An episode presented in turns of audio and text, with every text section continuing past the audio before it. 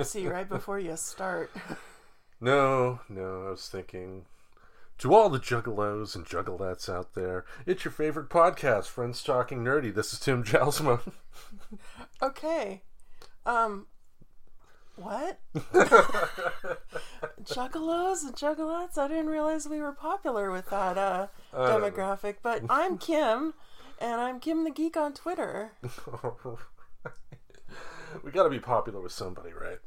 We're popular with ourselves, I guess. There you go. Can't go wrong with that. We're probably the top number one podcast among our family and friends. Yeah.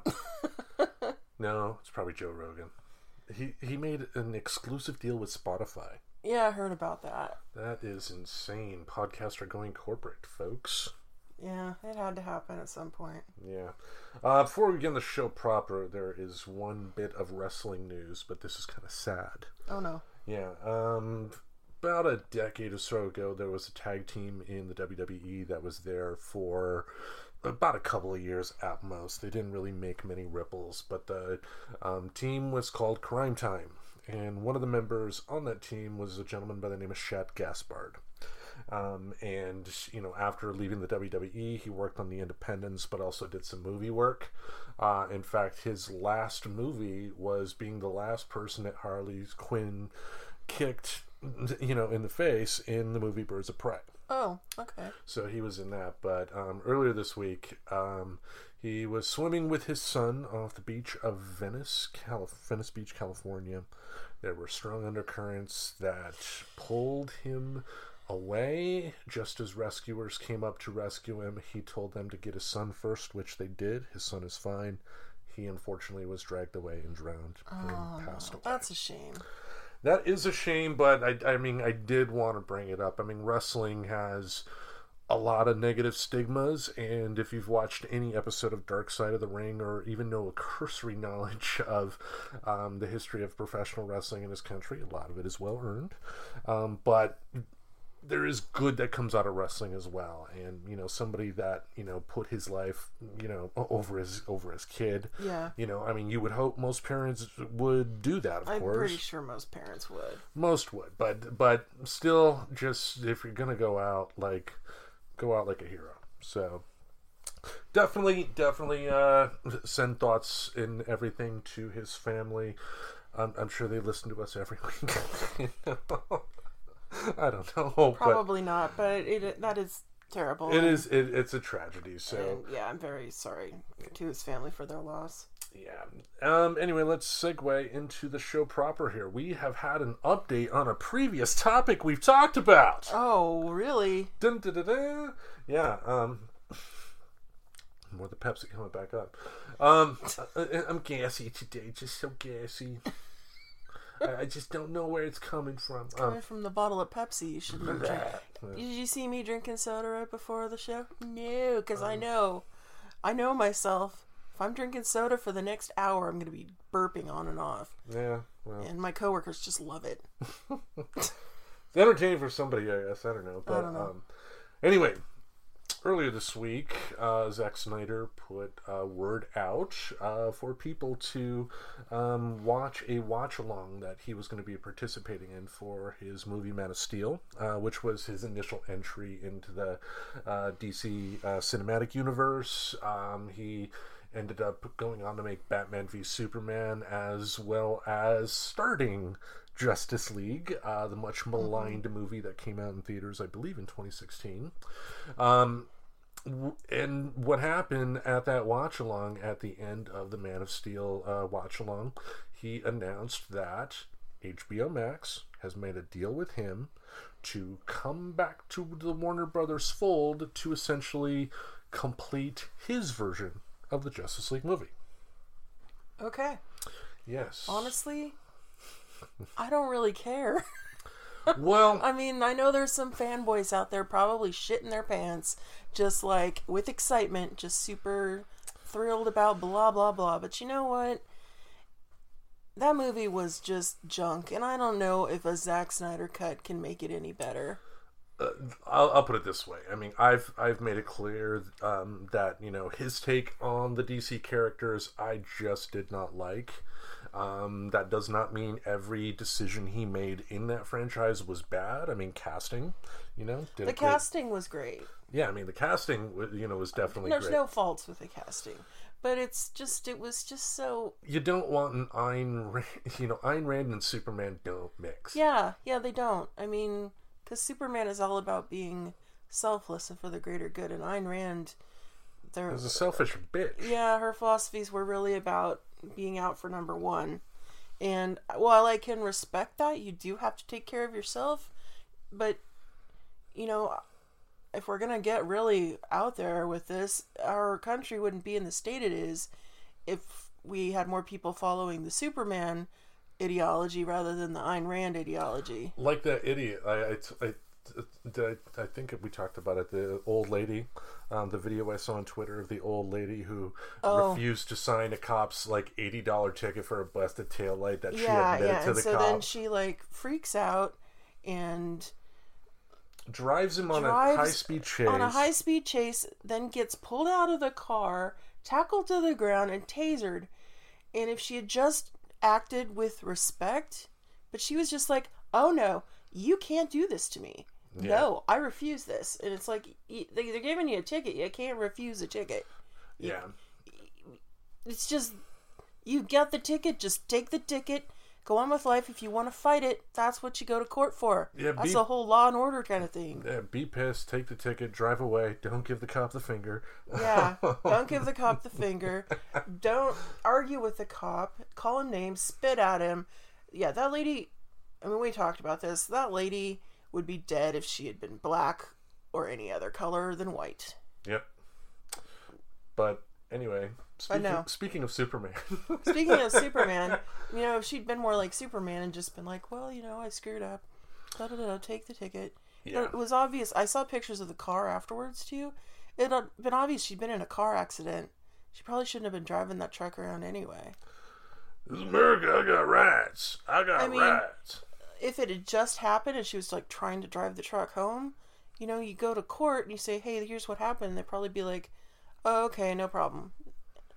Knock the ticket off. Uh, yeah, I mean it's it, it, we're talking yeah. we're talking eighty bucks here. I mean for for what that lady did. I mean, yeah, they're. I mean, like if you were late paying that ticket, you know, you're not getting dragged to jail for that. I mean, they may add some interest on it or something like that. No. But it, I mean, that woman is going to spend some time behind bars. Oh yeah, definitely. I mean, they showed her like mugshots and and stuff. good good i mean that, that you know She it is- should. she should um another thing that before we get back on topic here another thing that did kind of piss me off is that the the twitter post in question where i saw that video ended up calling that person that woman karen Oh no, she wasn't a Karen. I, there's i mean we have a mutual friend karen Yes, we do. that is not that stereotype at all And, poor Karen, she is just hating this whole Karen trend.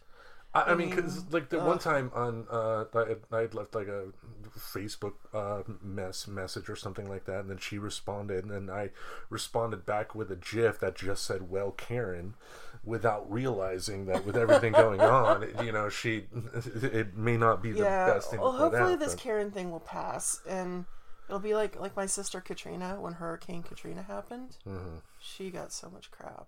Hmm. She was in school, high school or middle school at the time. Just so many Katrina jokes, and she was just like, "Why did you name me Katrina?" because we knew there would be a hurricane that would come at this particular time in history. We were gonna get you left anyway. Yeah, exactly. Anyway, back to Superman.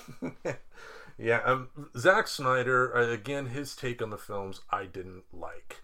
Um, you know, so I have no plans on watching um, the the Justice League cut, but I will say this: there are people that enjoyed his take on the films. There are people that are film buffs and are fascinated by the history of this because, Yeah. um, you know, uh, uh, whether you like Zack Snyder's take on those films or not, uh, you know, as I said before, if Warner Brothers really hadn't once tried to speed up production on this, didn't kind of postpone things to make sure they had the right story and the right group of people and all that. I mean, Warner Brothers is is who the fans should be directing their anger at here. Not Zack Snyder, not that people that don't like Zack Snyder movies, not at Joss Whedon, because Joss Whedon was hired to do a job and he did it as best he could. Results weren't good, but I don't think Steven Spielberg could have made, you know, chicken salad out of chicken shit. Yeah. Um, you know, so uh, for for people like that, I'm actually kind of I'm, I'm I'm happy for them because you know they get a fascinating piece of movie history to kind of look back on a different take on the Justice League, and hey, if it it you know it it makes more people kind of appreciate his work, great. Um, but again, going back to the Warner Brothers angle people need to be angry at Warner Brothers here because guess where this is debuting? HBO Max. Who owns HBO Max? Warner Brothers. What company made Justice League? Excuse that was the Pepsi. Um, Warner Brothers.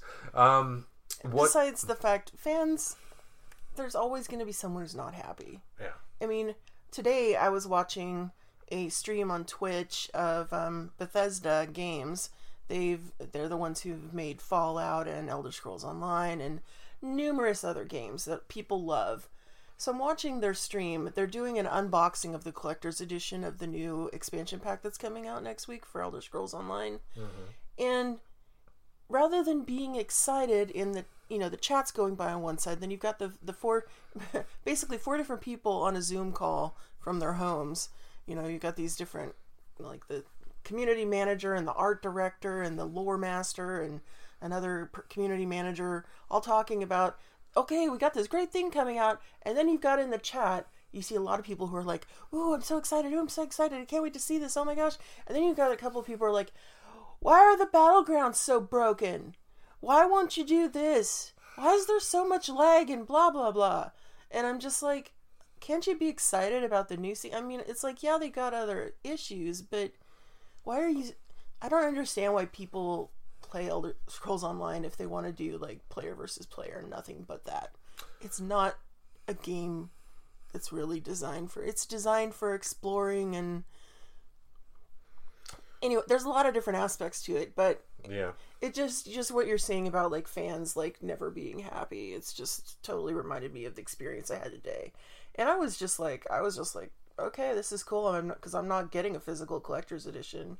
It's cool to see what they're getting with it. That's a neat. That's a neat action figure, you know that sort of thing. And then they they gave away some prizes too, and I'm like, okay, well that was cool. And everybody, and then there's like lazy people. Why is there so much lag and blah blah blah? And I'm just like, because you're living in the middle of nowhere and you have shitty internet. That's why. Yeah, you're in Nebraska and got 56k modem. So when yeah. yeah, you know. Yeah. I, I, mean, you're using what, like satellite for broadband gaming, pal? Calm down. Yeah, yeah. I mean, that's the thing is, as much as I like like the country and stuff, yeah, I'll never live out in the country because I won't be able to get decent internet. Which Where, is, wherever I live, I have to have decent internet. Which is a shame because we have the ability to do that. I know, and we've got many times. So, and we've got like the the money's there because apparently we can bail out every corporation in America, and we've got a lot of people out of work right now. Why can't we work on our infrastructure and things like that? No, that that you know Jeff Bezos needs a new platinum swimming pool. Remember that. You know we got to sacrifice to make sure he's you know he gets he gets some money. Jeff Bezos should like just take a billion of his dollars and shove it up his ass. Well, that would be painful. Um, no, I'm just thinking like if he just took like a just a fraction of what he makes and he has, and just like puts it into something that's going to benefit him too, like say internet infrastructure nationwide. That's going to benefit him. People are going to use that internet to order things from Amazon. It would. I mean, I know Google is uh, has been working on um, you know internet a service like that that in certain mm-hmm. areas of the country they are actively testing out. Yeah. Um. So you know who knows about that, but just. Ugh. Anyway, back to Superman. Yeah, back to Superman. um, um, so yeah, at the end of the day, um, you know, I mean, I, I think back to when you know the news of Zack Snyder dropping out of uh, J- the Justice League first hit, and I wrote that art- article for uh, Latino Review Media, which resulted in some death threats levied against me. Um, th- you know, That's for, ridiculous. for those people, I hope they, I hope they can, you know, to quote Ice T, they should eat a bag of dicks. Um, no, dicks are too good for him. They should just eat a bag of shit. There you go. Have it come out like have have have somebody standing over them like you know with like those frosting cake frosting things. Oh, like God. in a garbage bag. Yeah, Spread it that's out like gross. oh, that's disgusting. I'm never gonna be able to eat a cupcake again. and there's some corn. No. Oh, eat your vegetables now. It doesn't ingest properly. Um, Why don't we beat him around the, the head and neck with like a big bag full of corn cobs? That'd hurt. that's a little vicious. I mean, that reminds me of uh, that scene from Full Well, they're Metal. threatening to kill you, so I think beating them with corn cobs is like the lesser of two evils. No, I'm I'm more of a passive aggressive t- type of guy. Well, yeah, I know that, but yeah. I'm more of a like tell it to your face or silently. I either silently seethe or I just flat up tell you to your face. I don't. you, I don't, fuck I don't really you, have a middle ground. Yeah. yeah. Anyway, um, for Back to Superman. back to Superman again. Um, th- yeah, these. I mean, for the folks that do enjoy Zack Snyder's movies, or the folks that are just plainly curious about this, enjoy it. I mean, th- th- Yeah, I mean, in- why not? because at the end of the day too um, an artist whether i like the work or not that was hindered at being able to do the job to the best of his ability is getting a chance to do a makeover have a mulligan be able to uh, fix what you know f- you know fix the mess that's there and um, In life, you don't get very many of those, so you don't. So uh, that should be applauded as well. So at the end of the day, fuck Warner Brothers because this is a, a situation of their own own creation, um, and they are they have found a way to profit off of it. And the people that have been upset over these past few years will gladly hand over every dollar they can to have HBO Max in their homes so they can watch this movie. You know, so the corporate overlords win again. Over to you. okay. Well, I'm going to talk about something a little bit more.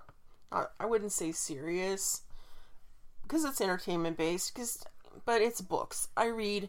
I read a lot, and um, one of the authors that I like, I mentioned back in February when we were talking about Black History Month, and I was talking about um, uh, creators of color that I enjoyed. And the author is Colson Whitehead. And he wrote a book called The Nickel Boys, which won the Pulitzer Prize in May. The beginning of this month, they had the Pulitzer Prize um, announcements, and he won the Pulitzer Prize. It's his second Pulitzer Prize. He won this first one for the Underground Railroad. So, Nickel Boys is sort of based on a true story of reform school in Florida in the 50s and 60s that was basically designed for unruly black kids, whether they're unruly because they're actually criminals or unruly because of their skin color. they're standing up for themselves Yeah. and and by uh, by skin color, I want to make it clear that people's perception of them because of their skin color. Yeah. that's what I meant by that. Yeah, exactly. So I'm super happy for him that he's won two Pulitzer Prizes, and both of those books are amazing. And if you can, you should read them. And so I'm excited to tell you that they were having a sale on Amazon where if you like, I know we just slammed Amazon, and I'm still like, well, I, I read on my Kindle Fuck Jeff Bezos. I'm going to Amazon to buy me this book now. pretty much. Yeah, gonna read me some Washington Post. Pretty much. pretty much. You've just described my Thursday. Um, Fuck you, Mr. Bezos. Now I'm gonna read a book on my Kindle. Yeah. pretty much. Yeah. Um anyhow, I'm super excited that I'm going to be soon starting a new book, but the thing is it's about a zombie apocalypse in New York City and I don't know if it's going to be a little too close to home being that New York City is one of the hardest hit areas for the coronavirus.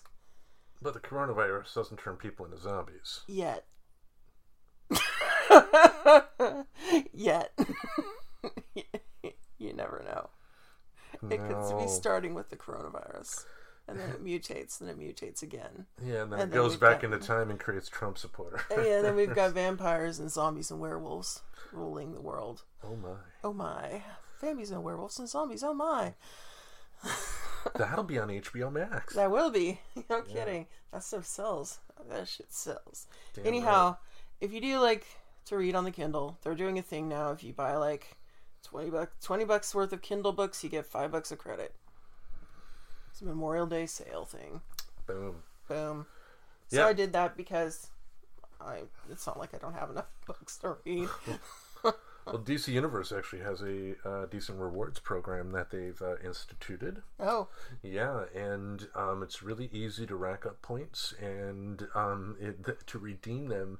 Um, like for one, for for instance, um, one of their things that you can redeem for only 400 points is a free month of the DC Universe app. oh, The very first day I started using the rewards program, I got 265 points by what? within an hour. by doing what? Um, you know, reading comics. Um, some of them would be longer, but if you watch uh, some of the TV shows or uh, movies, but anything you do on that app can get you points. They do cap it off at 265, and then you have to wait a week to start ac- uh, accumulating points again. But it is nice to have a service like that that is rewarding people that are actually using it. Yeah, it's nice when the points programs are actually useful, and you don't have to spend like a ton of money to get points. Yeah, I mean, the Marvel uh, has one called Marvel Insider, and um, they it, it's same same type of concept. You know, do this, do that, you get points, but you got to get seventy five thousand points to get a month of Marvel Unlimited. Seventy-five thousand. Seventy five thousand, and like you're lucky if uh, some of the activities will give you a thousand points. so it takes a long time to b- build it up. So. DC, they've been kind of knocking it out of the park with uh, their DC Universe Well, app. maybe they actually listen to some of the people who are Well, I making mean, suggestions. They have a comparable comic size going through the entire history of DC Comics um, for for stuff to read. Uh, for the t- on, on the uh, video side of things, classic cartoons. Um, the new Stargirl uh, show that's on the CW debuts the next day on DC Universe. Oh. the one with Luke Wilson, uh, who you know played Starman's sidekick, but then um, he marries a woman later, and then that woman's daughter, his step stepdaughter, becomes Stargirl. okay. Yeah. Uh, it's based on one of their older properties, the Justice Society of America, the group that came before the Justice League. Um, s but so convoluted. I can't keep track of all that sort of stuff. But then again, yeah, most like lore and backstory for most like universes can be very convoluted.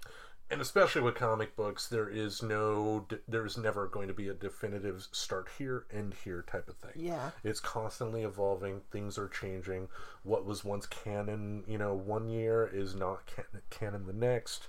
Um, it's it's at the board of the you know group of editors that that you know run each company. For for the main stories for the main characters we all know and love. Yeah. For the indie comics, it's you know creator based at that point, depending on where they're at. But anyway, past Anyway. few weeks we've had a rather wonderful segment and I think uh, f- you know for the foreseeable future, we're going to find a way to keep this going Okay. uh, any way we can. But we've been talking about our top five favorites, and what we've been doing the past few weeks is going by year. So um, our our focus now is on television shows. Last week we did our top five favorite shows from the year we are twenty. Now we're going to talk about when we were thirty. What year was that for you? 2003. 2006 for me. So, like we've been doing, start off, state your choice, and then uh, we'll discuss it and then go back and forth from there. Okay. Uh, 2003. Um, I- I had a hard time with 2003. There wasn't a lot of shows on that I really liked, but I found five, so yay. Um, uh, Arrested, De- Arrested Development. Never saw it. You never watched Arrested Development? It wasn't. A It cup of has it has its moments. Um, the original series I think is funnier than the Netflix reboot, but both are amusing. I, I mean, there was one thing that I, I, I, I guess I found out that they that they did that I thought was pretty funny. I guess, um, I guess in like either three different episodes or three different seasons, they had like a character say Beetlejuice in like three separate seasons, and then the third time a character said that, in the background you could see Beetlejuice walk by. I don't remember that. Yeah. I'll have to i have to check that out. But yeah, that was the first big, um, the first real big break that uh, Jason Bateman had since the Valerie Harper show from Yeah, the 80s. since he was a kid, basically. Yeah, yeah, and mean- he's done. He's actually done a lot with that break.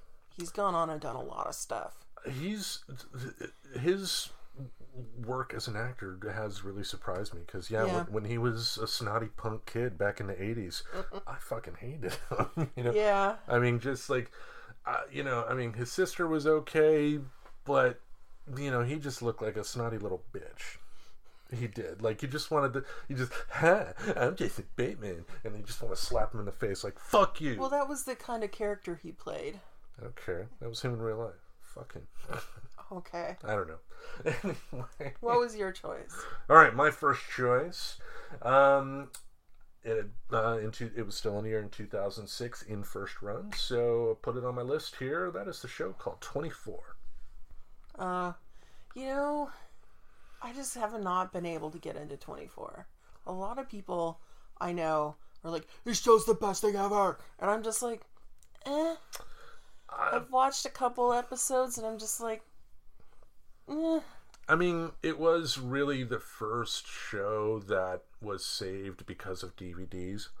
Um, You know, I, because like the first season was not highly, you know, was not highly ranked at all. But uh, once they put season one out on DVD, a lot of people bought it, myself included. They were able to sit at home and spend a weekend going through and watching the entire thing, and then, you know, they wanted more from there. This is like the first show that's really meant to be bingeable. Uh, yeah, I mean it's it's it's you got to think of each season of, of 24 like a Tom Clancy book. Mm. You know, it's a book. Each each hour is just a chapter in a story. That just seems really. Just the concept. I mean, the concept is kind of cool, but at the same time sounds very tedious. It all boils down to really the characters. If you're not buying the characters, if you're not invested in the characters uh, from the first moment you see them, um, within five minutes, then you know it doesn't matter what type of format they have for the show. You know, you're not going to care for it. You know, Yeah. and and that, I think that's what you know kept 24 on the air for as long as it was. Um, I mean, the first uh, first season with the first episode was, um, I thought one of one of my favorite, absolute favorite um, series pilots ever, because it set up the story so well and you know just kept you interested. And the great thing about 24 when they were firing on all cylinders is how they were able to, um, you know, keep that cliffhanger aspect going each and every week. You know, then dun, dun, dun, you know, and, and and and that show too ended up uh, insp- in inspiring the format of my first book. Um, You know, my first book, um, Time to Play the Game. Um, each chapter is an hour in the day. You know, done over a 24 hour period. So, um, one of my favorite shows. Thought I'd put it on the list. What do you have next? I have NCIS. It's uh, some people are really into the show, and I have actually watched most of the seasons through the years. I enjoy it, and it's still on the air. Mm-hmm. And I don't know why I like it, because it's it's it's very like America in a way. Because NCIS is the Naval something investigated investigative services. It's basically Navy cops. Navy Cops. Navy cops. So they Oh. investigate anything that bad that happens to anyone who's in the Navy or the Marines. Well, it's uh, kind of like I mentioned with Law and Order. I mean, you know, there are you know some minor stories that carry over episode from episode, but it's one of those essentially classic type of shows that anybody can just pop on, dive into without you know, to your point with twenty four, not have to know an entire character's backstory to get what's going on. That's true. And what's cool about NCIS too is the there's um some very strong female characters that have been, been on the show. Very strong, very smart, um, which I really like. The, the that the female characters are very well uh, well rounded out. I like that too. No, that's it.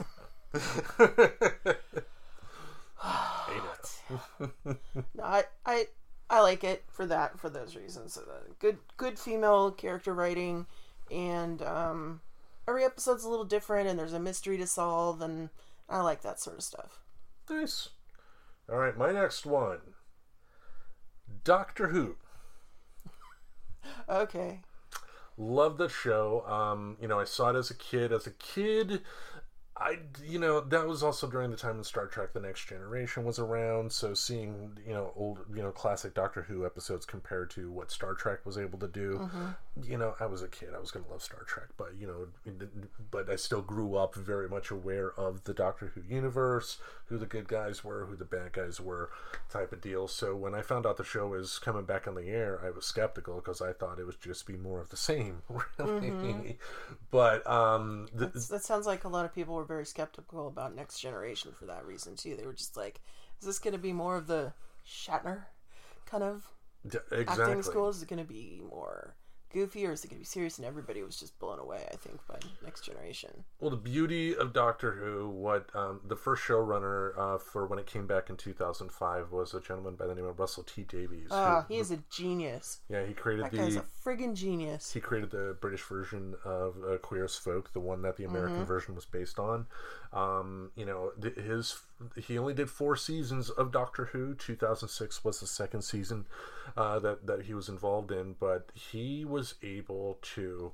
He had the right focus when when he was running the show. In in that, the main character was the Doctor's companion not the doctor because that allowed the audience to be able to get acclimated to everything um, much easier And it's it's much easier to identify with like a normal human than with an alien, right? yeah and you know the the thing with the doctor um, you know going all back to going back to the very first uh, incarnation of the doctor is that that character is quirky he's unique sometimes he can be somewhat normal like the fifth doctor would probably and the fifth doctor is probably the closest the character has gotten to or maybe the eighth doctor as well but but just some sense of like a what you would expect from a normal Okay, so person who played the fifth Doctor and the eighth Doctor? Because most of us were just like, eh. so who was the fifth Doctor? Peter Davison and Okay. Paul McGann was the eighth Doctor. Okay. Um, Paul McGann officially only played the Doctor once. Um, there was in 1996 they attempted to bring the show back. Um, the BBC had a co-production with Fox, and the movie was released as a TV movie on the Fox network. Um, and Eric Roberts played the Master. Ooh. Okay. Yeah, but I was I was surprised at how well that show was. Um, you know, the special effects are are TV special effects, so you know you you do got to let some of that slide. But, Yeah. But just you know, from from day one since the show came back, they they've done a brilliant job of you know making long uh, uh, making it a satisfying watch for long term fans while not making it an overwhelming chore for new fans. New people can dive in to pretty much any episode. I would recommend starting off with a new Doctor and then going from there. But you know, it's a great show. All right. Next one. Mythbusters. All right. I like this show. Um, I haven't watched it in a while. I think it's off the air now.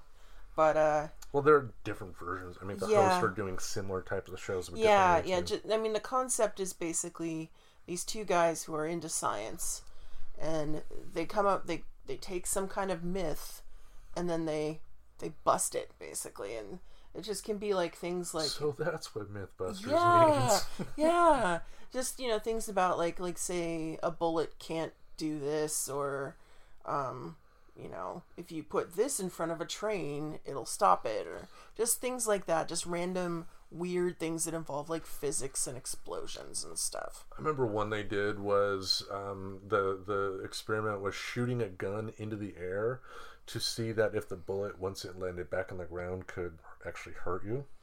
yeah they, they've done what things with like um like like stunts in kung fu movies. Can you like catch a sword between your two hands? Like clapping your hands together and catch a sword and stop it from hitting you and i'm just like uh how are they gonna reproduce that they they they use a lot of uh, ballistic jelly which is Oh, that that reminds me of the show that used to be on Spike TV called The Deadliest Warrior. yeah, yeah, it's similar to that sort of stuff. Yeah, And, and for folks that haven't seen that show, it's amazing. They take like um like warriors from different cultures and then based on computer science kind of put together which warrior would end up um, you know kicking ass the most you know like ninjas versus the yakuza yeah, yeah. like and then there's this other show on History Network called Top Shots, where they like they take like all these different historical guns out and fire them, and they have it's a competition show Hmm. with all these people who are gun experts of some sort, and it. Oh god, I love that show too. That show's like fun because they come up with all these really weird scenarios and okay, now you have to fire it through there and to get it to there to get it to there and you're just like, what? And you have to use a Gatling gun. What? so, mm-hmm. yep, just one of those where you turn the crank and it, it's a machine gun. That's a hand crank machine gun. If you don't know dance what a Gatling boy gun is, Yeehaw! pretty much. what was your next choice? My next one um, was a show that around this time was actually brought back on the air, I believe, for the second time. Family Guy. God. Overrated. I wouldn't go that far. What I would say is this: I think they hit their prime between years seven and nine. I think the show has gone on for far too long. Kind of like a kind of like Stephen King books. You got some absolute legends, classics, amongst all the chaff. Yeah, yeah. The thing is with Stephen King is that his books will sell a lot no matter what. Look at Family Guy; they're a multi-million dollar franchise. Yeah, and so therefore, uh, Stephen King, his editors don't really edit him very well because they're just like, it's gonna sell, so just get it out the door. That's his grocery list in there. I don't give a fuck. Put it in. Yeah, people will think it's a clue but the, the, just uh, everything that show's done like my absolute favorite um, was the i love jesus episode um, that was the introduction to surfing bird yeah. I, you know I mean, I know what Surfing Bird was, and well peter I got just, uh, it's just Family Guy. Just, I don't know. It it hits a level in my brain where I'm like, I don't want to watch this because it makes me feel stupid. I mean, there's parts of it that are funny in small doses. I can take it in small doses. I can't watch more than maybe one episode at a time, and then I'm just like, Yeah. no, what did I just do? Why did I lose 20 minutes of my life? yeah and to be clear i am not implying it's high art at all it is a, a distraction it is mindless entertainment but You Def- quoted an def- awful lot. it's funny i'll quote it all i want Okay, then. Yeah, what's your next one? Reno 911. if we're going to talk about stupid shit, Oh. Reno 911. And you want a badmouth Family Guy? Reno 911 is Garbage. physical weird comedy at its best. It introduced us to a few people that nobody had heard of before, and I don't know. I the thing is, is I like Reno 911 a lot more than I like Family Guy. But um, it, Okay. in small doses, I can't watch more than a couple episodes before I'm just like, oh, what did I just watch? But yeah, I It's like like he- eating a handful of sugar. because it's like because it's like Reno 911 is basically like a parody of Cops, and I find Cops kind of amusing at times to begin with. Oh, Cops has its own channel on Pluto TV now. Oh, All cops, all the time. Oh, you shouldn't have told me that. At RuPaul's Drag Race channel, a Cops channel. I'll just never leave the house ever again. All What's your next choice? we are staying with Comedy Central here. Chappelle Show. Yeah, it's another show I've never seen. Really, never really watched Chappelle Show. It is I didn't have the cable when it was out. the first two seasons are are the greatest sketch com. It's the greatest sketch comedy comedy show ever made. Period. You know, you've said that, but I just still haven't just watched it. I'm just like, okay, I I the- got other things to do. there was I got other crap I- to watch. Well, I mean, I was going to talk about the ver- the last big sketch on the first episode, but it's probably best if I don't do that, and folks that know what I'm talking about know why. okay. um, but you know, for the show, the highlight for me has always been Charlie Murphy's True Hollywood Stories. You know, Oh yeah, like, yeah, I mean, he talks about um, like one is about how with the pancakes. Yeah, him and his brother were invited to Prince's house, and then Prince challenged them um, to a basketball game, and then you know the blouses versus the you know bitches or something like that, and then Prince and his crew ended up winning without breaking a sweat, and then you know here's some pancakes, bitches. um, but but most of all. Um, was was his retelling of his friendship with Rick James and Dave Chappelle playing Rick James. I, I can watch that today and just uh, have trouble breathing from laughing so hard. It's a celebration, bitches! You know, what do the five fingers say to the face? Slap! Okay.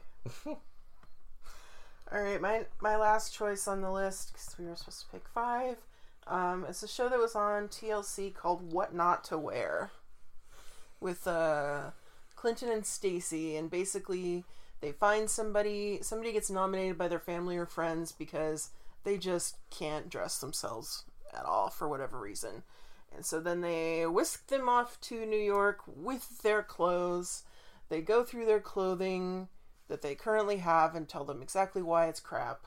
And at the end of the sh- at the end of the first part of the show, they have a garbage can full of clothes, and then the hosts are like, "Here's five thousand dollars on a Visa gift card. Now go shopping."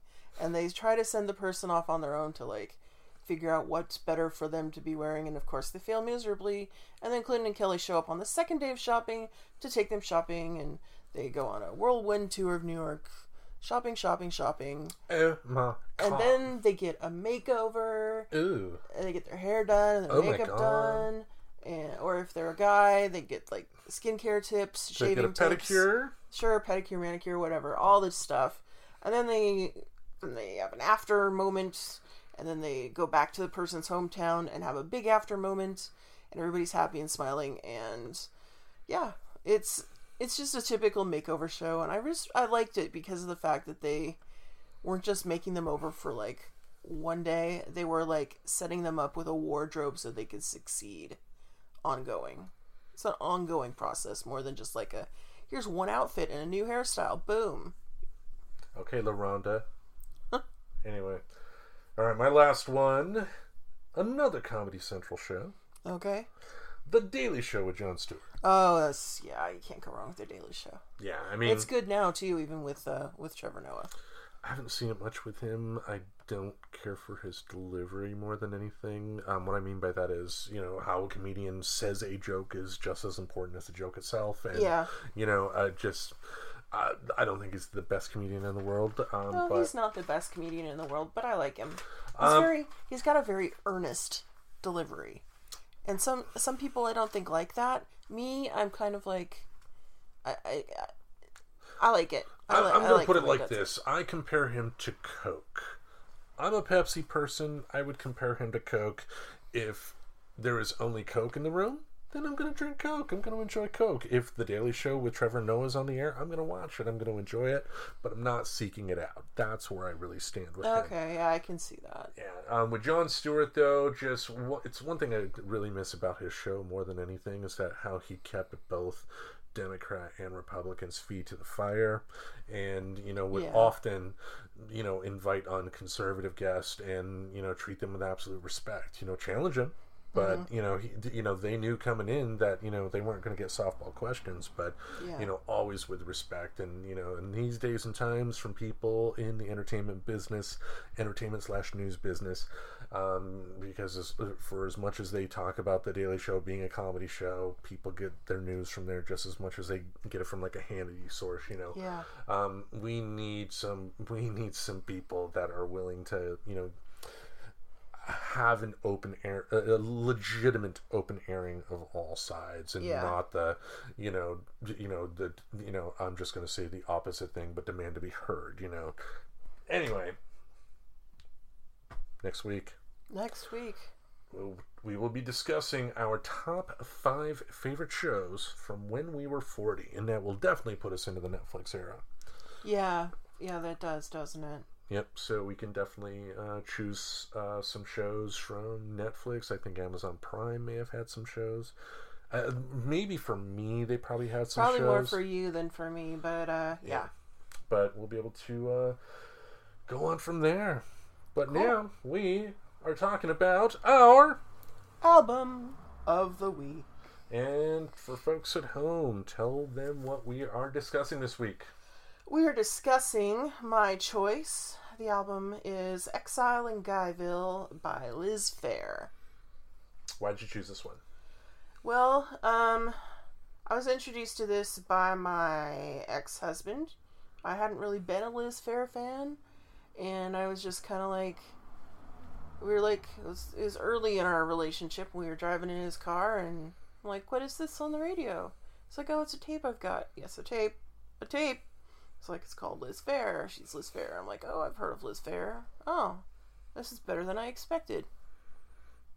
And I just, I really got into her work from there.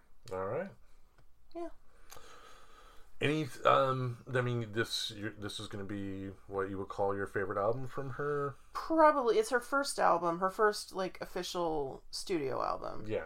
Um and it's got a lot of songs on on it that I really like. And so I would say yeah, this is probably my favorite album of hers. Um it's it's very it's kind of it's kind of scraped back and raw. And I actually saw her perform um, she went on tour with uh, the Smashing Pumpkins, both doing um, acoustic sets. So I saw her open for the Smashing Pumpkins doing an acoustic set, which was really cool.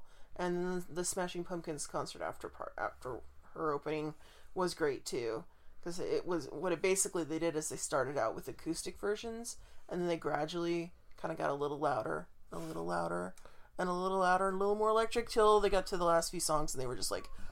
Was like, so they ripped off the Talking Heads. Oh, did the Talking Heads do that? Um, if, they did it. Uh, I, I can't speak for their concerts necessarily, but in the movie "Stop Making Sense," uh, the concert movie that John, Jonathan Demme did, Mm-hmm. Yeah. that's what they did. They started out. I, I believe it was just David Byrne starting out with like a boom box that had a pre-recorded drum beat going on, and then he, he sang, and then they added more musicians for the you know song after song after Yeah, that's song. kind of what they did in a way. Um, it, overall, I it was a very good show, very very good show. Uh, it had been a while since I'd worn earplugs. I was glad I had some. All right, so first track, what is it? I thought you were gonna do the ex- our, our disclaimer. You always want to do Oh. the disclaimer. The disclaimer. The brrr, disclaimer. Um, for folks, if you're listening to this for the first time, um, we try our best to give honest reviews, but um, we give the types of reviews that if the roles were reversed and we were the artist receiving this criticism, it would be the type of reviews we want to hear. Um, also, one of us or both of us may have some opinions of this music that you may not like. You are right. We are right because you know ultimately enjoyment of music is subjective. There are Yep. some technical uh, aspects that that you can that you can definitively say a person is good or bad on, but I think of someone like John Lee Hooker has a bad voice, but look at the legacy he's had. Lemmy from Motorhead, horrible voice. Look at his legacy you know because it's, it's it, uh, there's a lot more to being a good musician than being proficient at your instrument Okay. Opinions are like assholes. Everyone has one, exactly and they all they all work. well not always there's constipation or diarrhea That has nothing to do with your asshole. That's your digestive system but where does it come out through your asshole. But just someone giving an opinion like a gatling gun with their butt? I don't know. okay, moving on. you're like what have i gotten into damn it yeah, pretty much. So this album, it's long. There's a lot of tracks, but they're very short. And there's a couple of them that I'm willing to just skip right over because they're kind of blah. There's like some slow instrumental with like a little bit of a few kind of it's more like almost spoken word and spoken word was kind of big at the time. Mhm. So it's kind of like it's like there's a little bit of a song, but most of it was just some guitar strumming and yeah. all right All right, so the first track, one of the best tracks on the album, in my opinion, uh, Six Foot One. Uh, strong lyrics, very strong lyrics. All about standing strong and being your own woman. Damn right. Yeah. Um, the notes I had, uh, nice guitar riff opening the song. I appreciated that. Uh, the, the vocals, you're probably gonna hit me with this, but I said they were Courtney Love esque vocals. Um, and the vocal, Liz didn't have the range I like in a singer. Um, you know, a lot of her singing on this album was just more like low or high, but at the same type of intensity throughout. Um, I mean, there were times, yeah, where she did have some more range, so I know she can she can sing, but she was going for a certain effect here, which for me just it it, it, it put it this way, it, I mean, it was not my cup of tea. That doesn't make it bad, but I did not enjoy it. Um, one thing I did like about the song was the solid, simple, and effective bass.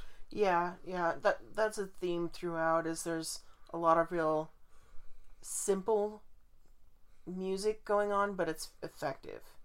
It's extremely effective. Um, track two is called "Help Me Mary," and I don't know what it is about this song, but I really like this one as well. It's just very, very sing alongable. Sing alongable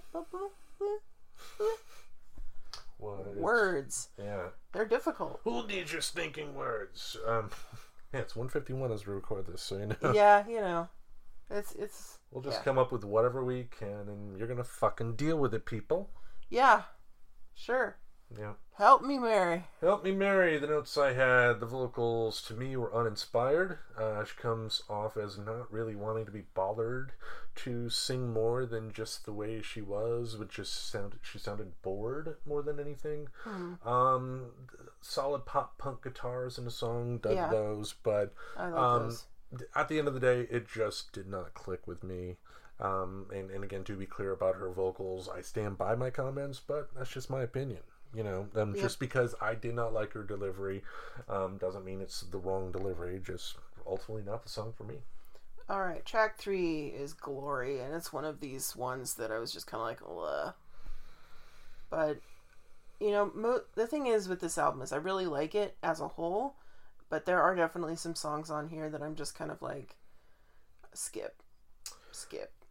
I dug the acoustic opening of the song. Mhm. Um, you know, that's really the only thing that that, that kind of stuck out. Um, the vocals again, I you know, I'm not gonna you know press that point too hard because you know I I can say that for a, a number of tracks going forward here, but um, you know, again, the acoustic opening was actually pretty good.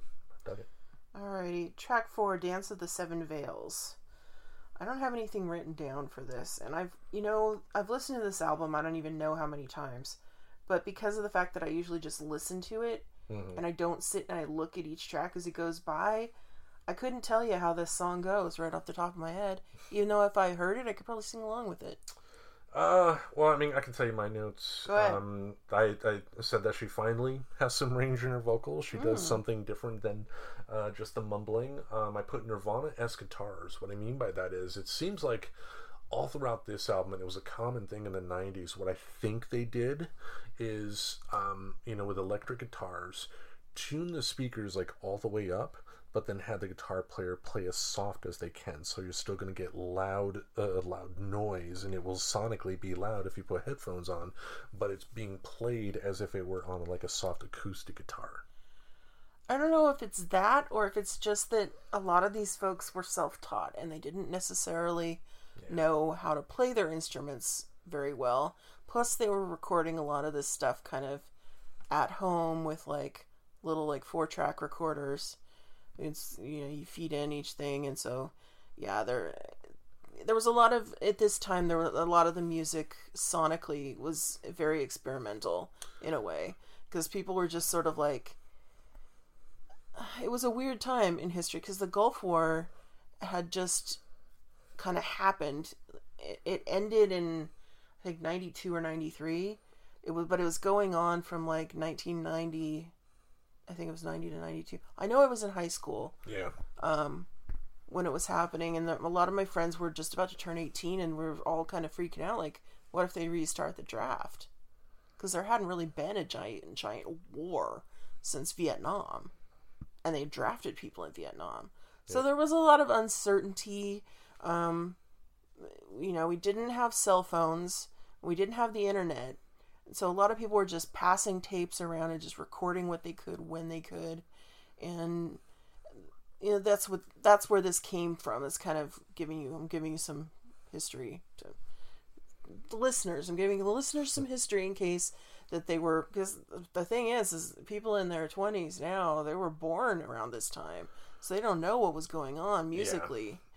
And So- I know one thing I had to keep reminding myself while listening to this was a lot of my reactions was that it sounded stereotypical, when in fact this is probably one of the albums that was establishing what that stereotype yeah because this came out in 1990 so this is 93.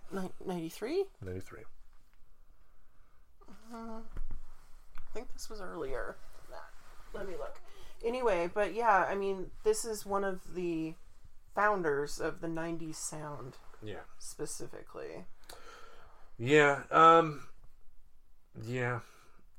And I was just glad that you know uh, she had a little more oomph in her performance, uh, more more than anything. Okay, you're right. It is 1993. I was mistaken. What was that? No, I'm kidding. Well, she was she was doing some musical stuff before this. This was her first studio album, like we said. So I probably just have it have dates in my mind mixed up. No big deal. I'm just old. So yeah. Um. Track five. All right. Never said.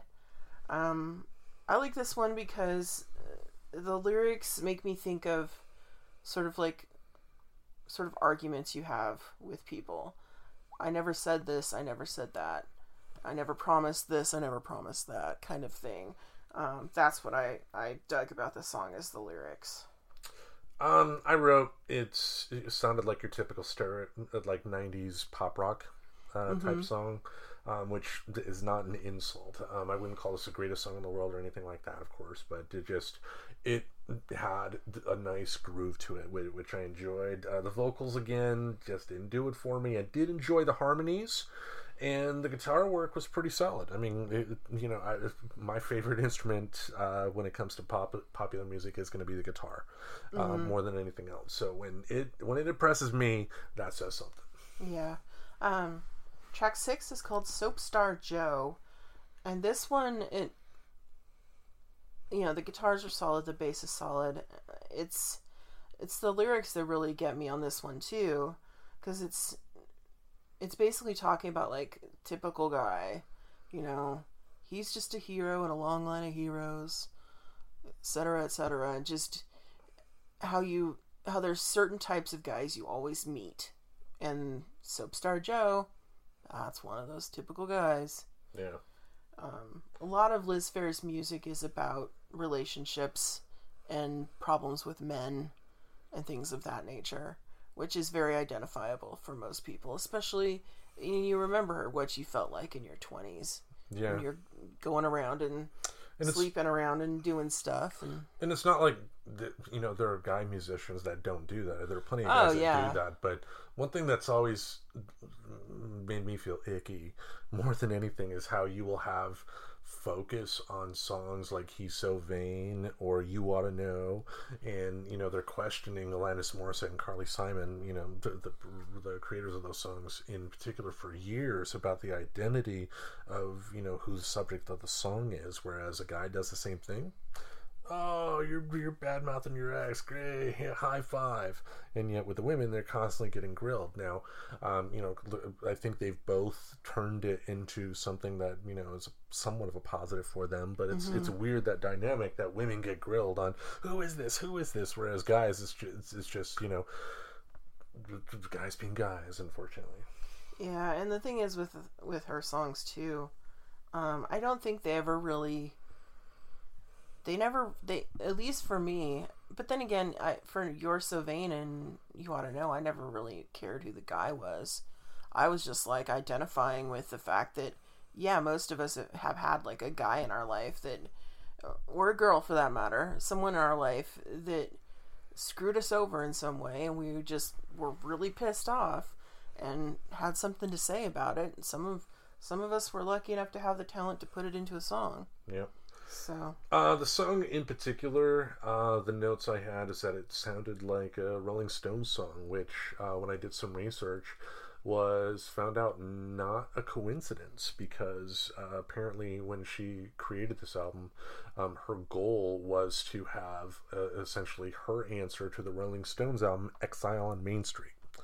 And, oh. and each track is essentially Yeah. kind of like a mirror to the songs that are on Exile on Main Street. So her kind of I answer to remember reading something about that now that you mention it. Yeah. Um, the vocals are better. Guitar work was solid, but um, this is where I started to notice that the guitar work was kind of sounding similar in each song. Um, and yeah, I did dig the harmonica. Okay, so the next two tracks, Explain It to Me and Canary, are two of those where I just didn't have much to say about either of them. And there's so many tracks on this album and so much that's coming up that's better that I'm just happy to just say, okay, and go on right on into track nine. Are you okay with that? Um, I can just give some basic thoughts here. Um, Okay. Explain it to me. Sounded it opened up. It sounded like a '70s Linda Ronstadt song. Um, vocal meh. Uh, guitar work. th- uh, th- The thing with I, I- noticed with this was that if the guitar work was going to be as simple as it was, why didn't she do an acoustic album? Why does she need you know an electric guitar to be able to do this? I think she'd be able to still have the you know intensity while still having an acoustic guitar. Um, so there's that. Um, also explain it to me had some velvet underground inspired drums. The drumming especially near the end of the song reminded me of the song heroin um, for canary um, i expected richard marx to start singing at the opening it, it just sounded like an adult contemporary, and I just eh, wasn't for me. So yeah, mesmerizing. is the next track. Mesmerizing. Um, there's something about this song. I just, I don't know. I it just it it it it flows right through your ears, just in the right way for me at least. It's hard to I- the the way that I process music is hard to explain sometimes because I I feel it so viscerally sometimes that it's hard to put it into words. And some of these songs just really hit that little that little switch and I'm just like I can't explain why I like it so much. I just do. Yeah, I So- mean that's me around Taylor Swift. um, for mesmerizing, it just sounded more. It's more '90s, and it was just. Eh, I've heard this before millions of other times. Um, the vocal bit where she goes, "I, I, I, I, I like it." I dug that. Um, that was pretty inspiring. I like it. Um, halfway decent guitar solo. Uh, the guitar solo, again, it had a, a Rolling Stones feel to it because this kind of feels like um, kind of like a Mick Taylor, Ron Wood type of guitar solo. Um, and yeah, Yep. which I think this is kind of telling me where we're going to go for the next album. Okay. Track 10, Fuck and Run. Never been there. One of the best songs on the album, in my opinion, if not the best. what? It's it's just it's describing the night the day after a one night stand, and she's kind of like, okay, this is weird, but I thought it was gonna be different this time, but oh shit, it's not different this time. He's gonna fucking run, cause he's got stuff to do. I got work to do. I got things I gotta go do, babe. I gotta go. See you later. Never calls again. Been there. Not fun. Yep. Especially it, it. It's one of those kind of things where it's like you're catching feelings and they're not, and you're just like, what did we just do? Ah, shit. There's like so many different ways you can interpret this, but basically, if you've had a one night stand, I think you can identify with fuck and run. You know, I, I, I, get what you're saying there. I mean, because I've, I've certainly been there. Having said that, it, it also does, you know, for g- generally speaking, not not about this song in particular, but mm-hmm. generally, you know, you would want to, you know, cross fingers, have enough of a sense of being able to have that conversation of, you know, let's just do this and that's it. But you also got to think about the time that this was written. Yeah. This was pre internet dating. This was when you would just pick up somebody at a bar. Oh, I never would have dated. Oh my god. Yeah, and that's the thing is that I'm thinking back and I'm just like, you know, I started using the internet in 1994. And I'm, I'm thinking before that, I was like, yeah, I didn't do much dating before the internet. Oh my god. It was, yeah, there was a lot of like in person, just weirdness and yeah. Yeah, so when you think about it in terms of like, yeah, this was before Tinder, because, you know, when you like, if you're using internet dating, it's pretty easy to just be like, okay, so what are you looking for in a relationship? Just looking for like friends with benefits, casual stuff? Okay. You're looking for more than that? Okay, you got it all figured out. Yeah, and Before. and, and everybody's happy with that. Um, Usually. usually. What, what, what then gets you and then makes you want to identify with fuck and run are the people who ghost you. And ghosting is bad. Don't do it. Ghosting's bad. Just if you don't want to see someone again, or you had like just awful sex, you just don't want anything to do with them, just say, I had fun. It's just not working for me. It just didn't click. Whatever. mm, I mean, ghosting is bad, yes, but Ghosting I, should be used only in like a desperate last ditch situation. Like you tell somebody you're not interested, and they just keep talking to you, talking to you, talking to you. Then you just like okay, but or if, or if it was unsafe. But it's like if you had a date and there was like no chemistry on the date, nothing physical. I mean, you know, I, sorry, I'm not gonna call or anything like that.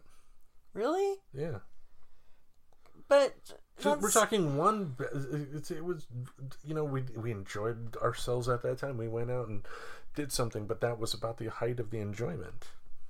Yeah, so then if if you've said at least at the end of the date if you say anything about like, oh yeah, I'll call you again. No, oh, I'll no, text you no, blah blah no, blah, no, that sort of thing. Then you'd better at least text him and say, Yeah, it was fine, but I'm not interested in seeing you again. I don't know. I've been ghosted too many times. I think it's a cowardly thing to do. I think at the end of the date, you know, you, you part ways and then, you know, afterwards when you get home, if you like think about it and you're like, Yeah, I don't think I want to see him again, then you tell them. You just say, I'm just not interested in seeing you again. I'm sorry. There wasn't enough of a spark for me. Yeah, Just be honest. Because I'd rather that someone be honest with me than me be wondering, like, well, what did I do wrong? Are they going to call? Are they going to call? Are they going to call? What's going on? What's going on? Or if you've been talking to someone for like three or four weeks on whatever app and it's like, like, then suddenly they disappear, you're just like, what the hell? Where did Why I did I- go? I, was a CIA operative. Yeah. Like, why did I waste my time? Are they dead? Did they go into the witness protection plan? That sort of thing. Anyway, Yeah. back to the song. Um, I wrote meh, didn't work for me. More uninspired mumbling, and who thought of using sleigh bells in the song? Yeah, the, the bells were a little weird. Yeah, it's just like the fuck, you know. Yeah, yeah. All right. Okay, girls, girls, girls. I thought she was going to cover a cruise song here. girls, girls, girls. No, that would have been amusing though. I like this one too. This is a good song. But yeah. I'm still like hung up on this ghosting thing. I can't believe that you think is ghosting's okay to do. Ag- Again, we're talking in limited situations. You have one uncomfortable bad date. I don't think it's the end of the world if people part of the date and don't speak again. You know, I'm not talking about dating someone for six months and then disappearing or anything like that. That's an asshole move. But like, It's a big asshole move. yeah, I mean, like one date, I don't owe them anything. They don't owe me anything. What does it matter if one date that didn't go well, you know, you don't speak to that person again? Because because uh, again, I mean, we're if it's going. one date, that's one thing.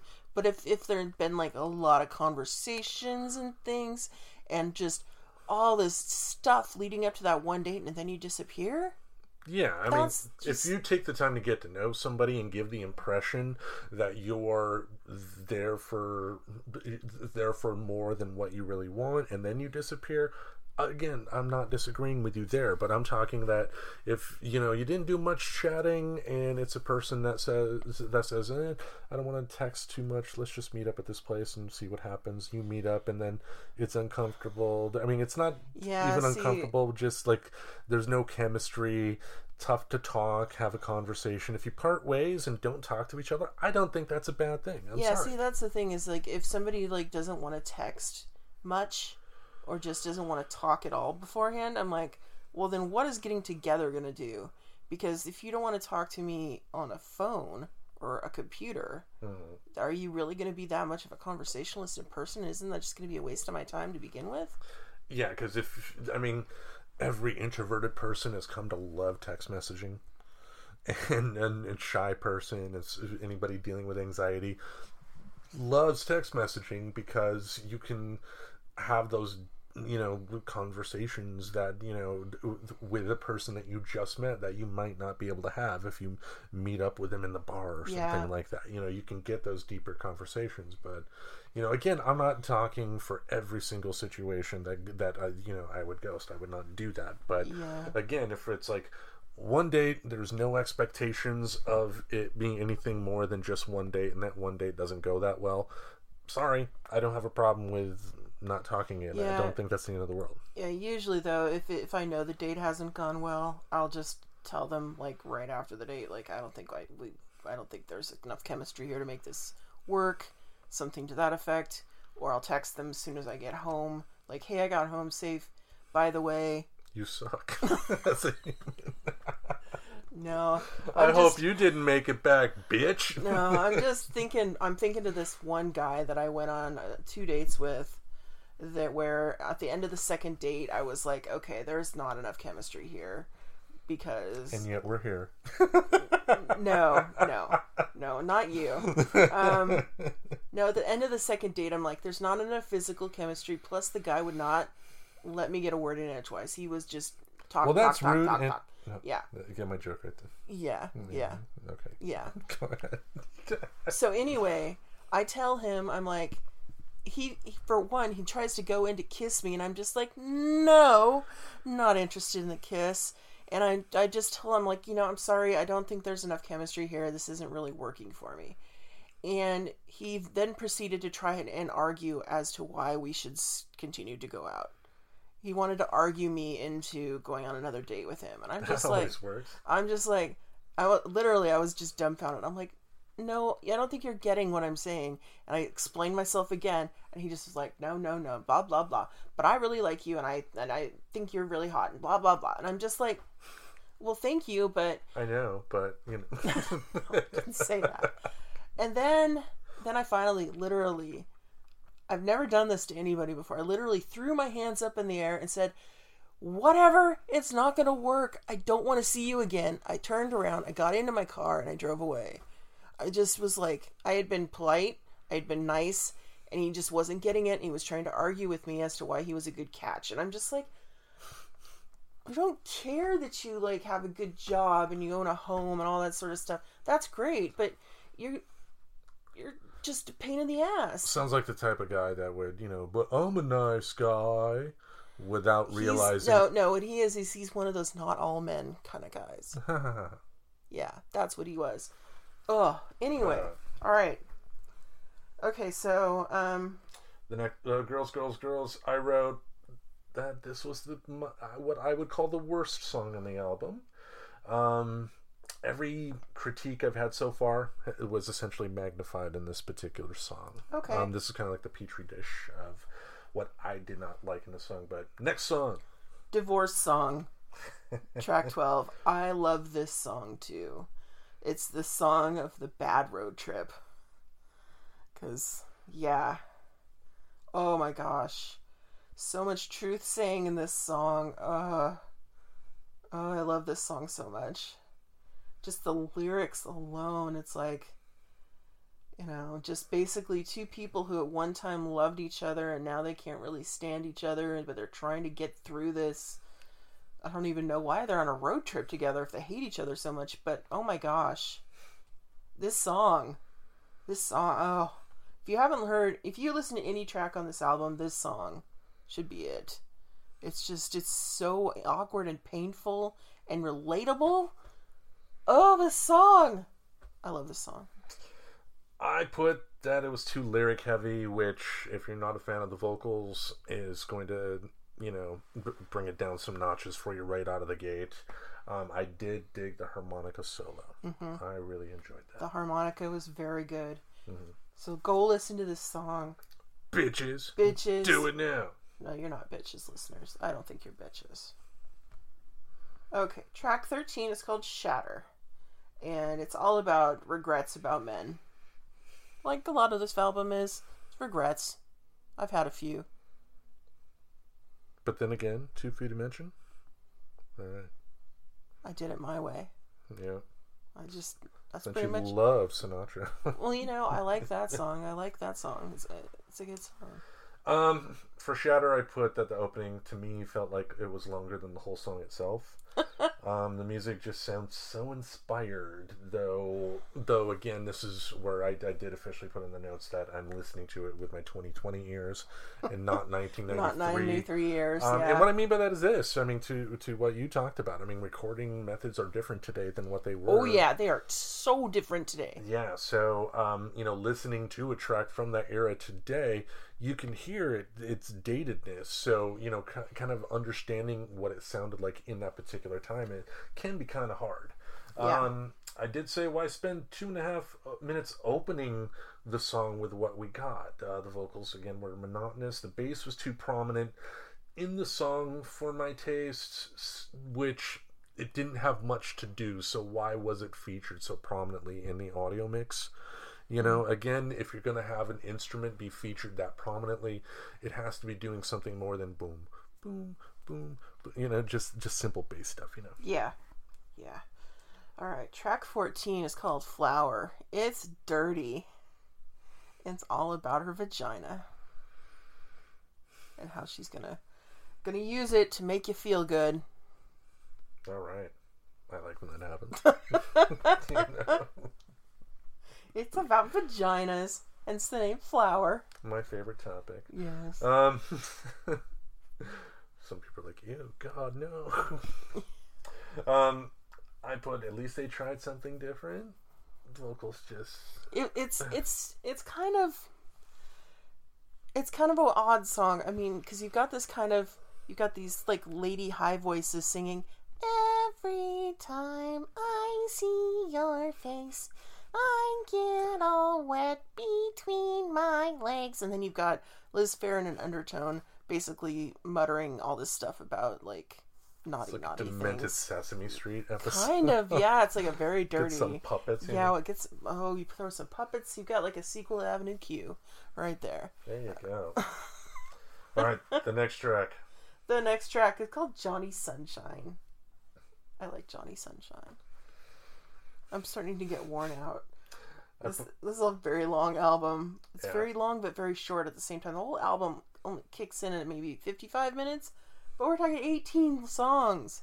It's a lot of friggin' tracks. Which Yeah. is why I was willing to skip some of these. but yeah, Johnny Sunshine. Um, yeah, I'm I'm drawing a blank. Sorry. I put it was a sonic soundscape that I don't want to swim in. She's Okay. maybe trying to emulate the B-52s vocally, which Mm, yeah, I can see that. Yeah, and uh, th- which you know, to be clear, is not a knock on the B-52s. I mean, that's I, I love that band, um, but because some people only associate the B-52s with uh, Love Shack, and there is a lot more to that band. There's a lot just, more to that. Yeah, yeah. yeah. Um, there's Rock Lobster too. Rock Lobster, my God, love that song. Oh, that's I gotta sing that in karaoke one day. That that is my life. Rock Lobster. Rock, yeah. We were at a party. An earlobe fell in the deep. Someone reached in and grabbed it. It was a rock lobster. Woo! Okay. All right. Um, Next we're song. losing our minds. Track 16 is Gun Shy, and uh, they do. She does some really interesting things with the guitar. These kind of watery sounds with the guitar, but overall, I'm not a very big fan of this track. It was another too melancholy uh, for me. Song um, vocals were just a drone. I you know Yeah. just it. You have to be into that type of performance, and if if you're not into it, doesn't matter how great the rest of the music is. It's it's gonna bring it down, unfortunately. So Yeah. I wasn't a fan. just this there's some tracks on here that are just kind of more experimental than others and this is one of them Yeah. yeah so track 17 stratford on guy At Um, least the intensity picked up. yeah picked up the intensity uh i enjoy this song um i'm just yeah Ugh, i'm just tired yeah, I, I mean, it's technically proficient. Um, I mean, th- th- this is when I listened to this album. This is the first I heard of it, even though it came out in '93. Yeah. So I am unfortunately listening to it with 2020 ears, and it does sound cliched in a lot of ways. yeah Um, which again, I fully admit is just based on you know my percept, blah blah blah. But uh, you know, the intent picking up the intensity was great, but just I, I guess this was one of her minor hits on the album. Um, There was a video for it on MTV, really probably on 120 minutes or something like that. But yeah, yeah i don't think i've ever seen that video all right, the last track. last track's called strange loop that's what my brain's going in right now strange loop What'd you think about it? Um, I put yes next to it, which I, I basically because like I said, I've I've listened to this album many times, but it's hard for me to pick out individual tracks in a way.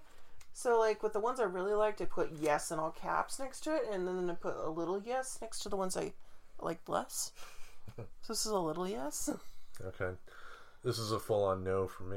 uh, Oh, no. At this point, same critiques. It Yeah. just, um, you know, if she ever hears this show, it's not a personal knock, um, Miss or Mrs. Fa- I don't know if she's married or not, but She was married at one point. I don't think she's married now. well, Liz Phair, if you are listening here, not a personal shot. I am not personally a fan, but I wish you the absolute best. You are making a living in the entertainment business. Not many people can say that.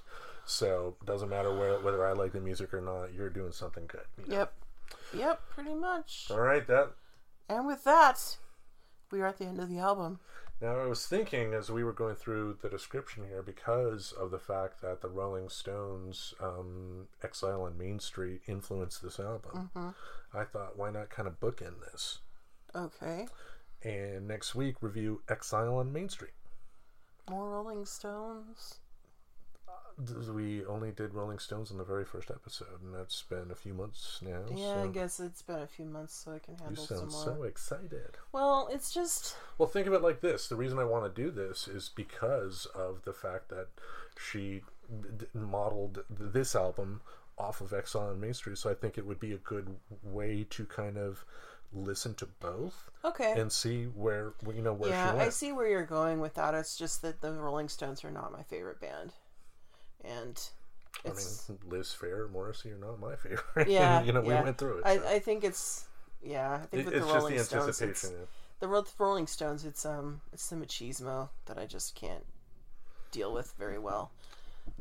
you may enjoy this uh, Exile on Main Street a little bit more because I mean I can I'll go into it in more detail because I know a lot about this album. Yeah. But um, this is more of their you know this is in the late 70s came after sticky fingers um, this album is considered their very best album i wouldn't necessarily agree um, but in terms of their ability as musicians that was the tightest that group ever was Okay, well, if it's to be considered one of their very best albums, then it's probably going to be at least okay in my opinion. So Yeah, and there there are I plenty will- of their um plenty of their iconic songs are on this album, like "Tumbling Dice."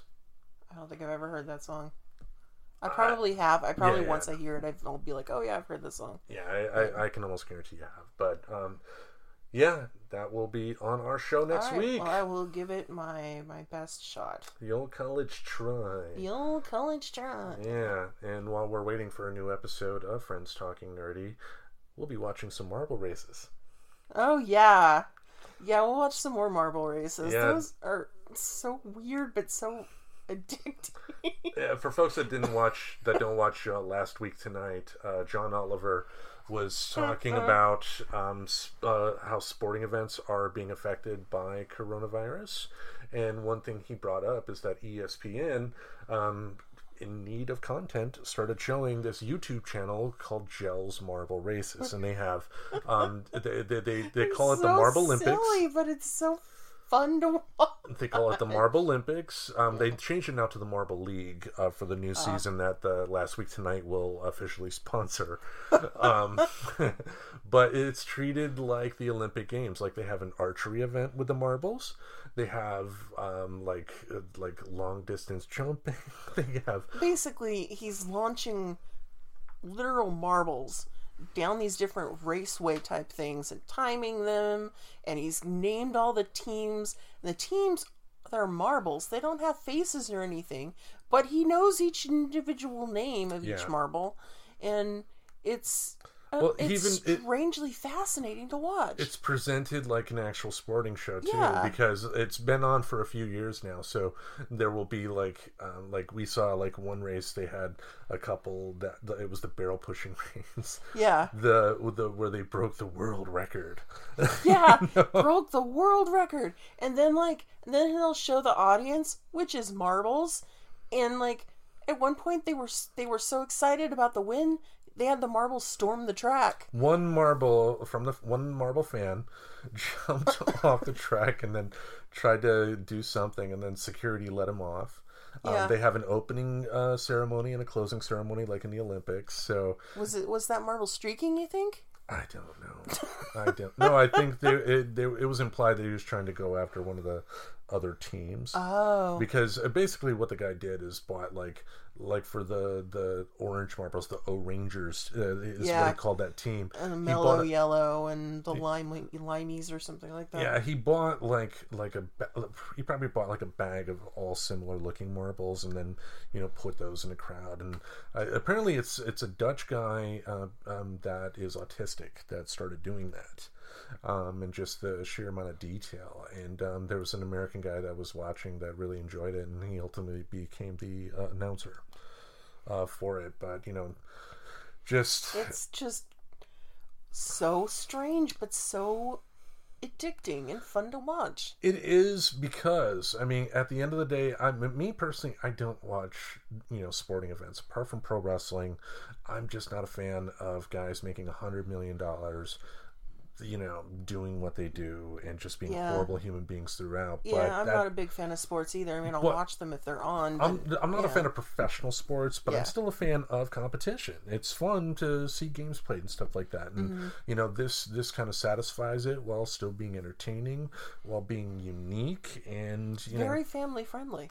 very family friendly as well. Just something that you know, like, um, like if you were at like a family gathering or something like that, you put that on the computer. The kids can watch it. The adults can watch it. Oh, yeah. everybody's cheering. You can have. I totally see my family watching that. well, think about the betting opportunities oh, too. Oh, yeah. I mean, like like before the event starts, you can like have bets with family members. Like I think the O'rangers are going to win this event, and you know. Oh, Marbula One Racing. I forgot that they have that too. Um, there's like this big track. It starts up at top, and the marbles kind of like loop around and then go to the very bottom, and then there's like a little pulley that will pull the marbles up to the start of the track again. So he treats it like a Formula One race. Oh gosh. It's it's it's fascinating what what they were able to do. So um, I'm glad people discovered something unique like that, and I hope that unlike the Olympics, to where people think that they're going to be fans of swimming or or curling for the rest of their lives, but only pay attention to it when the Olympics are around. Hopefully, people will continue to support this channel. Um, again, Jelle's Marble Racing, J E L L E apostrophe S Marble Racing. Check them out on YouTube. Not gonna hurt you. It, it's fun. It's great. It's you know, it's it's something else to do in these times that don't involve watching reruns of old TV shows. Yeah, exactly. It's, it's yeah. Or here's another idea of things if you really need to watch sporting events or competitions, and you, you Google just Google like Japanese game shows. They have some really really weird game shows. They're like the one that I told. I did I tell you about Slippery Steps? Yeah. Yeah, slippery steps when the guys are wearing like full safety gear and coated in lube and trying to climb up a pair. They're all competing to get up some stairs and all this. It's just, it's just nuts. And it cracks me up every goddamn time I watch it. So you can't really go wrong with something that cracks you up, even when, though you know what's going to happen. But it cracks you up. Oh, that reminds me too about Pluto TV, the American Gladiators channel. Oh, that's right. All of the You classic original classic Gladiators. 80s American Gladiators. Because Oh my gosh, the graphics alone. the graphics, the music, I mean, it was the perfect blending of sport and entertainment together. They create these silly games that nobody plays outside, you know, in- Outside in real American life. Gladiators. But, you know, ah. in that setting, it makes perfect And sense. And then all a the gladiators have those crazy names It's like Starfire. Zap and Zap. Starfire and oh god, Apollo and Oh, the drugs that were done in the 80s. oh I know that was like definitely the result of some crazy cocaine fueled um, meeting. Oh, that reminds me another episode of Dark Side of the Ring, uh, the Herb Abrams episode. He was a guy who started um, a, a, a wrestling organization called the Universal Wrestling Federation. Um, he wanted to put Vince McMahon out of business, but he never even had the faintest hope of doing that. But the reason I bring that up is that the last thing he ever did before getting a heart attack and dying was chasing after the police, naked in cowboy boots, high on cocaine. Driving that train high on cocaine. Yeah, he wasn't Casey Jones.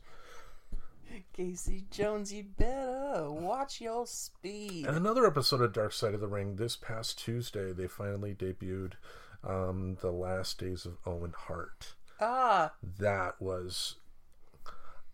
If you didn't hate Vince McMahon before this, you're going to hate him now. I mean, and that's. and the, uh, because the, Martha in her home has a collection of all the legal stuff she had to keep. A part of that collection of the legal stuff is the actual clip that was used on the day that Owen Hart fell to his death. And it was like a, a, a clip that never, ever, ever should have been used for something like that. Because repelling, you want a locking carabiner you know and what they did is they got a sailboat clip that is was meant to release something really fast. And they, they also had some police photos from the crime scene. And one that was really really chilling was the police photo in the rafters looking down over the ring and just seeing that that was his last the last thing he ever saw. And just it's the most harrowing hour of i mean that, that show I, I can't recommend that show enough. Whether you like wrestling or not it's factual. They're telling the truth here but they are telling some really powerful stories. And um you know just showing that i mean Vince McMahon has done a lot of horrible things over the years, just a lot of horrible things, and you know he's responsible for multiple deaths. yep, he is. You know, Okay, and on that note, have a great week. all right, yeah, we will see I you. think we've rambled enough. Yeah, uh, it's late. Yeah, so we will uh, see you all next week. Thank you for tuning in, folks, Thank you. and Thank you. and remember. It's such a good feeling to know you're alive. It's such a happy feeling. You're growing inside, and when you wake up, ready to say, I think I'll make a snappy new day. It's such a good feeling, a very good feeling. The feeling you know that I'll be back when the day is new and I'll have more ideas for you. And you'll have things you'll want to talk about. I will too. You always make each day such a special day. You know how? By just your being you. Only one person in the whole world like you. That's you yourself. I'll be back next time. Bye bye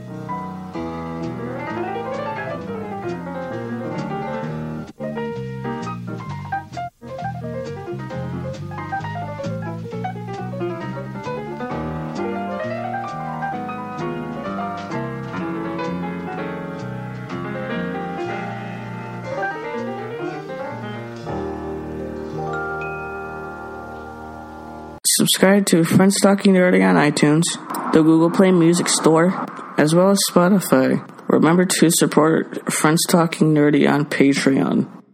Goodbye, darling.